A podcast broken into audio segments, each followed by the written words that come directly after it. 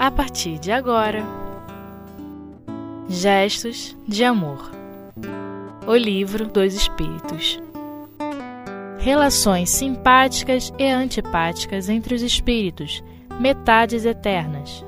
Primeira parte, com Vânia Flintz. Mais uma vez estamos aqui juntos, estudando sobre a doutrina espírita, sobre o livro dos Espíritos. Hoje nós estamos vendo, iremos ver, né, do, do capítulo que fala sobre as relações simpáticas e antipáticas entre os espíritos, metades eternas, as perguntas 291, 292, 293 e 294. Na 291, nos diz assim: Além da simpatia geral por semelhança, têm os espíritos entre eles afeições particulares? Resposta: Sim como os homens, mas o elo que une os espíritos é mais forte quando o corpo está ausente, porque não se encontra mais exposto às vicissitudes das paixões. E a 292. Os espíritos nutrem ódio entre si? Resposta: só há ódios entre os espíritos impuros e são eles que insuflam entre vós as inimizades e as dissensões. Bom, Todos nós somos conhecedores que somos espíritos eternos, imortais, é, criados simples e ignorantes de conhecimento e fadados a chegarmos à perfeição moral e à consequente felicidade. Todos nós iremos passar por essas por essa por essa escala de uma ponta a outra. O progresso, a velocidade é, pela qual, com a qual nós iremos caminhar ao longo dessa estrada, que nos leva de um ponto ao outro, vai depender única e exclusivamente de cada um de nós. Nós somos espíritos milenares, não fomos criados agora, é, e já viemos cometendo, ao longo das nossas múltiplas encarnações, uma série de acertos e desacertos criamos afetos com esses acertos e criamos desafetos com esses desacertos. E assim nós vamos caminhando, e assim nós vamos levando. Então, quando ele pergunta assim para a gente, quando Kardec indaga assim aos espíritos, além da simpatia geral por semelhança, têm os espíritos entre eles afeições particulares? E quando os espíritos respondem, sim, como os homens, nós entendemos que, ao longo dessa caminhada, os, os espíritos que foram alvo dos nossos acertos, nós tornamos os nossos afetos. Aqueles com os quais nós não afinamos tanto os nossos instrumentos foram se transformando em desafetos. Alguns desafetos ligeiros, outros desafetos mais profundos, dependendo de qual foi a nossa ação e qual foi a ação deles também né? Porque uma relação ela não se constrói a um, ela se constrói sempre a dois. Há a contribuição de duas pessoas, de dois espíritos na formação desse, desse relacionamento. Então nós temos as nossas as nossas os, os nossos problemas e que muitas vezes nos desentendemos e com isso tornamos pessoas não muito simpáticas a essas outras pessoas. E muitas vezes também é, desenvolvemos uma certa afetividade, nos tornando pessoas simpáticas umas às outras. Não quer dizer, entretanto, que não ocorram desavenças entre essas pessoas. Bom, então, isso faz parte do nosso caminhar, do caminhar de espíritos é, inacabados, não imperfeitos, mas inacabados, que estamos buscando o caminho, buscando esse outro ponto da escala. Mas um dia chegaremos lá, já que somos regidos por uma lei de progresso. Então, um dia chegaremos lá. Então, por alguns nutrimos uma simpatia maior, por outros nutrimos uma simpatia menor, ou uma antipatia maior, como queiramos dizer, né? Mas vamos preferir o termo de uma simpatia menor, fica mais simpático, mais, mais agradável, né? Agora, é, na medida em que a gente vai desenvolvendo a nossa capacidade de compreensão, na medida em que eu vou compreendendo que o outro ser é tão complicado quanto eu sou, que o outro ser é tão é, merecedor do afeto como eu sou, que o outro ser tem todas as tem as limitações, como eu tenho as minhas limitações, na medida que a gente vai entendendo isso, que a gente dá aquilo que a gente tem e que muitas vezes nos deparamos com situações que não conseguimos lidar ou tratar de uma forma mais é, amadurecida, de uma forma mais afetuosa, na medida em que eu começo a compreender esses essas nuances do comportamento humano, eu passo a desculpar mais. Eu passo a ter, ter uma relevância maior com as dificuldades que o outro ser tem também. Porque todos nós temos as nossas dificuldades. Né? Eu não sou a única pessoa certa, os outros não são as únicas pessoas corretas. Nós temos acertos e temos erros. Agora, o que nós vamos fazer desses acertos e desses erros é que vai a diferença de cada um. Então, se eu desenvolvo essa compreensão, à medida que eu vou desenvolvendo essa compreensão, eu vou entendendo melhor. E se eu entendo melhor, eu me melindro menos. Se eu passo a compreender melhor a dificuldade do outro, se eu consigo perceber que o outro não faz, não porque ele não quer fazer, mas porque ele não consegue fazer, não, ele não consegue, por mais boa vontade que tenha, não consegue fazer, não consegue agir de uma forma, não consegue se comportar de uma forma, por mais que queira, não consegue. Se eu consigo compreender isso, se eu consigo entender verdadeiramente isso, eu desculpo mais. E na medida em que eu vou desculpando mais, como falamos, eu me melindro menos, eu me machuco menos, eu me, me, me torno mais resistente, vamos nos tornando mais resistentes a, esse, a, esses, a essas complicações que nós arrumamos na vida da gente. Nós é que arrumamos. Então, se eu compreendo mais, é porque eu estou exercitando a, mais a minha capacidade de amar.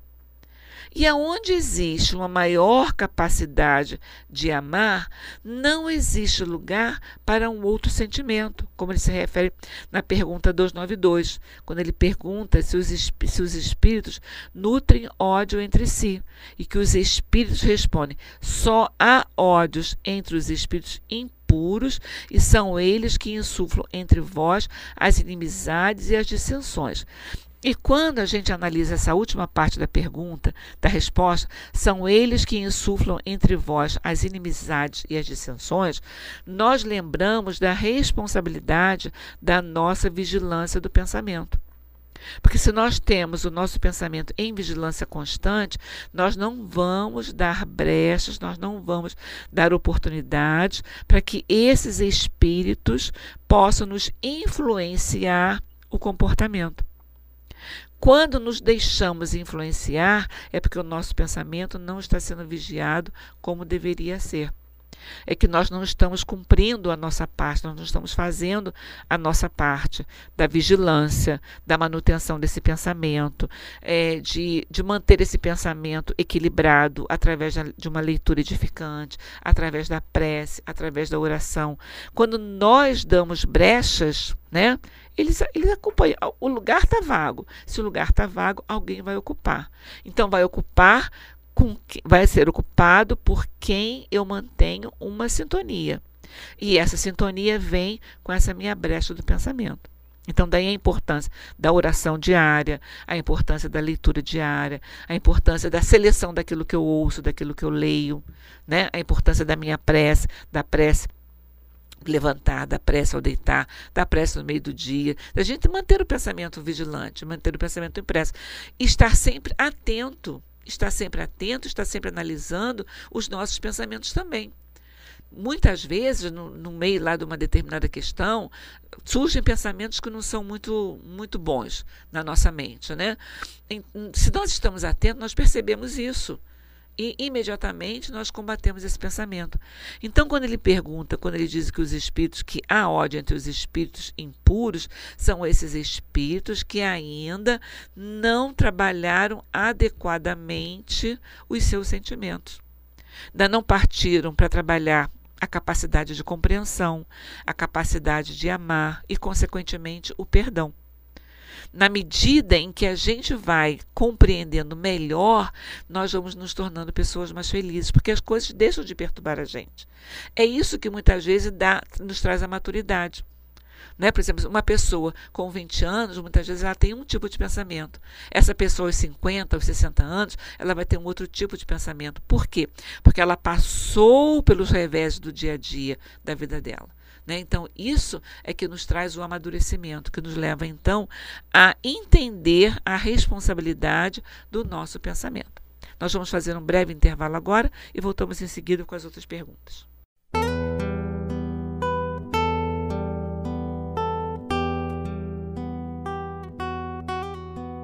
Gestos de Amor O Livro dos Espíritos.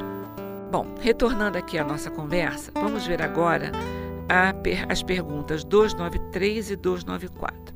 Na pergunta 293, Kardec indaga assim: Dois seres que tiverem sido inimigos na Terra conservarão ressentimentos um do outro no mundo dos espíritos? Resposta: Não eles compreenderão que seu ódio era estúpido e um motivo pueril.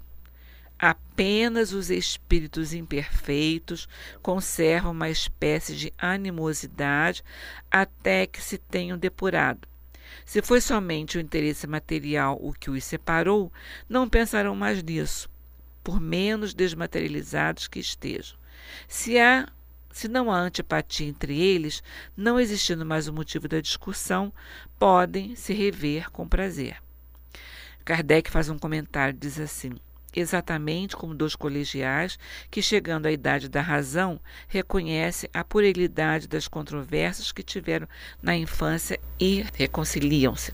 Quando é que a gente conserva? Vamos pensar um pouquinho. Quando é que a gente conserva né, é, uma animosidade ou um, desacerto entre pessoas que se dizem conhecidas, que se dizem amigos. Quando é que a gente pode considerar que uma pessoa é inimigo da outra? Quando é, não os nossos pendores, os nossos gostos, as nossas maneiras de pensar são completamente diferentes. Né? Quando há uma contrariedade, quando um contraria o outro. Não fez do jeito que eu quero, então não quero mais saber de conversa com você. Então a gente vai alimentando essa ideia e acaba criando essa, é, esse quisto né, de, de, de comportamento. E como é que a gente consegue desmistificar isso, como é que a gente consegue desfazer esses, esses mal entendidos, né? Quando a gente compreende, como ele diz assim, né? Não, eles compreenderão que seu ódio era estúpido e o motivo pueril. Apenas os espíritos imperfeitos conservam uma espécie de animosidade até que se tenham depurado. Então, para a gente se depurar, para a gente se tornar espíritos mais livres, mais perfeitos, não tanto com, com tão com muitos erros, né? A gente vai consertando. A gente tem que olhar para eles claramente, né? Tem que olhar para as nossas atitudes. As minhas atitudes foram as atitudes mais corretas? A gente pode até dizer que sim. Sim, a minha atitude foi correta. E como é que eu vou saber mesmo se essa atitude foi correta ou não? Então, a gente vai usar uma regra, uma regrinha básica que Jesus ensinou para a gente. Quando ele disse: Ama teu Deus acima de todas as coisas e o próximo como a ti mesmo. Faça a teu próximo aquilo que gostarias que fizesse a ti mesmo. Quando eu tenho uma determinada atitude, se eu tenho a plena convicção de que eu gostaria que alguém tivesse essa atitude para comigo, então a minha atitude foi correta. Se eu me faço essa pergunta e eu paro para pensar se a atitude que eu tive para com o meu semelhante, se eu gostaria que ele tivesse essa atitude comigo, se eu paro para pensar, se eu analiso, se eu penso bem, não é bem assim, poderia ser um pouco diferente, então a minha atitude não foi a atitude correta. Então, se não foi a atitude correta, eu não tenho por que praticá-la certo? Então, se eu não tenho por que praticá-la, eu preciso estar vigilante das minhas atitudes para que eu não venha cometer a mesma ação duas ou mais vezes, gerando com isso uma certa antipatia, gerando um certo desgosto, que pode vir levar até no rompimento de, um, de uma relação de amizade, uma relação familiar, que possa levar a esse rompimento. Se eu tenho, se eu for olhando os anos que a gente vai vivendo, as atitudes que a gente vai tomando, sob a ótica da maturidade, então eu vou percebendo o que é melhor e o que não é tão bom assim. Qual a atitude que eu devo tomar e qual aquela que eu devo refletir sobre ela. Isso é maturidade, isso é crescimento. Como citamos no outro estudo que fizemos, quando a gente parte para a compreensão de uma determinada obra, de uma determinada atitude, de um determinado ato, quando eu começo a compreender, quando eu consigo compreender que o outro tem tantas dificuldades como eu tenho, que o outro tem tantas limitações como eu tenho, se eu consigo compreender que ele tem essas limitações, então eu começo a olhar com outros olhos. O meu olhar sobre a atitude do meu próximo vai ser diferente. Então, se eu olho de uma maneira mais amorosa, se eu olho de uma maneira mais compreensiva, se eu olho de uma maneira mais amiga, então eu vou sofrer menos com isso. Então, nesse momento em que eu amadureço, que nós amadurecemos espiritualmente falando, que nós conseguimos desenvolver essa capacidade da compreensão, eu estou analisando melhor as situações nas quais a gente vive no dia a dia. Então, não há razão para guardar os ressentimentos, não há razão para que é, essas animosidades sejam guardadas e sejam e sejam valorizadas na alma da gente. Então, isso é o amadurecimento, isso é um trabalho a caminho daquela outra ponta da escala que todos nós chegaremos, que é a categoria de espíritos perfeitos. Então, se nós fizermos esse trabalho, se nós fizermos esse trabalho continuamente, nós não precisaremos deixar para o plano espiritual a resolução das nossas animosidades. Estaremos atendendo o que Jesus nos falou: reconcilia-te com teu inimigo enquanto estás a caminho. Ou seja, conversa, tira tuas dúvidas, esclarece os pontos que não ficaram claros, esclarece todo o sentimento que você tem e vamos seguir em frente. E vamos caminhar com Cristo. E vamos caminhar com Jesus. Continuando, ele diz assim: se foi somente o interesse material que o separou, que os separou, não pensarão mais nisso, por menos desmaterializados que estejam. Porque se foi só um sentimento material, se foi a posse do material que levou ao desentendimento, e se eu não tenho mais como exercer posse desse material, se são espíritos é, desencarnados que estão livres do corpo material, então não tem por que eu brigar por uma coisa material. Se não tem por que brigar por essa coisa material, então não tem por que não tem por que existir a discórdia entre esses, entre esses espíritos. Né? Então, se o, se o desentendimento, se o motivo do desentendimento tem, for só uma questão material, a partir do momento que eu não tenho mais domínio sobre o que é material, não interessa mais. Por que, que eu vou manter a discussão sobre aquilo? Por que, que eu vou manter a discórdia sobre aquilo? Né? E ele continua dizendo assim: se não há antipatia entre eles, não existindo mais o motivo da discussão, pode se rever com prazer. Então, se todas essas matizes foram trabalhadas, se esse entendimento foi trabalhado, se a, a real dimensão da discussão foi trabalhada, foi entendida, foi compreendida, foi perdoada, não tem mais razão por qual manter essa, essa separação. Então, como ele diz, eles podem se rever com prazer somos, não podemos esquecer que somos crianças espirituais, somos adolescentes espirituais, né? Os adolescentes que muitas vezes partem para esse comportamento, né? Isso é meu, isso não é meu, é desse jeito tem, tem que ser. E eles acabam discutindo por coisas que mais tarde a gente vai ver que não tem razão de ser, né? Não tem essa razão de ser. A pergunta 294, Kardec indaga assim: a lembrança das más ações que dois homens tenham cometido um contra o outro constitui um obstáculo para que haja simpatia entre eles? Sim, e os leva a se afastarem um do outro. É, um, é o mesmo princípio.